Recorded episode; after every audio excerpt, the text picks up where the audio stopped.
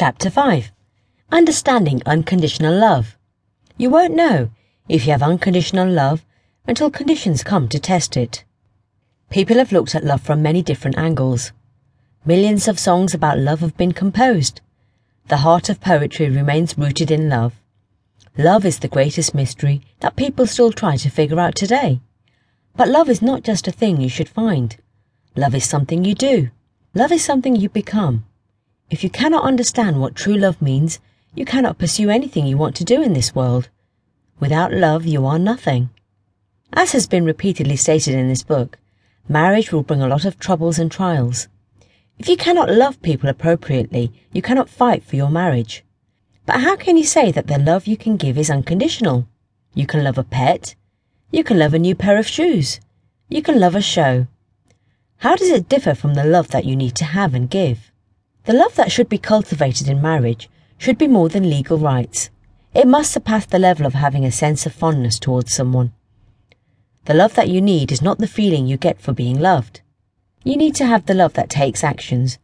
The pleasure that love offers is just the result of an action out of love. Unconditional love takes place in the mixture of love that is gentle, hard hitting, and self sacrificing. Gentle love. A woman loves her family so much so she does her best in taking care of them. She creatively prepares meals for her family. She listens and submits to her husband. She tries to meet all the needs of her children. She never screams at them. That seems tender, like a love song that sweeps your stress away. That's gentle love. A woman should know how to be gentle with the people around her. She must know what words are to be used in conversing with her loved ones. She's extra careful in dealing with conflicts. It looks convincing, doesn't it? But loving people gently is not enough.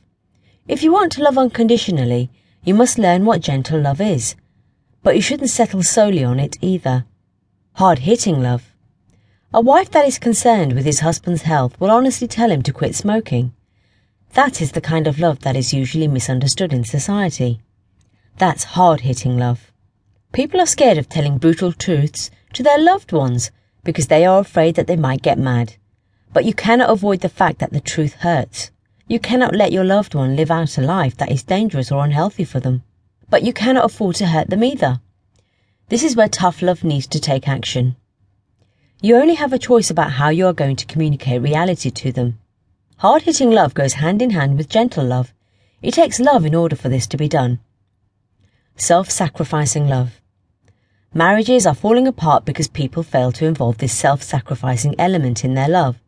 They tend to be more focused on what they can gain in marriage. They're keeping an eye on each other's faults and shortcomings. But then again, unconditional love is the kind of love that takes action. The path in experiencing real joy in marriage is when you learn to give sacrificial love. The most important element that the foundation of marriage must have is love. Love allows you to be the kind of wife with a noble character. Love is what binds people in marriage. Loving people unconditionally produces more and more people that can love the same as you do. This is a fulfillment you are entitled to experience.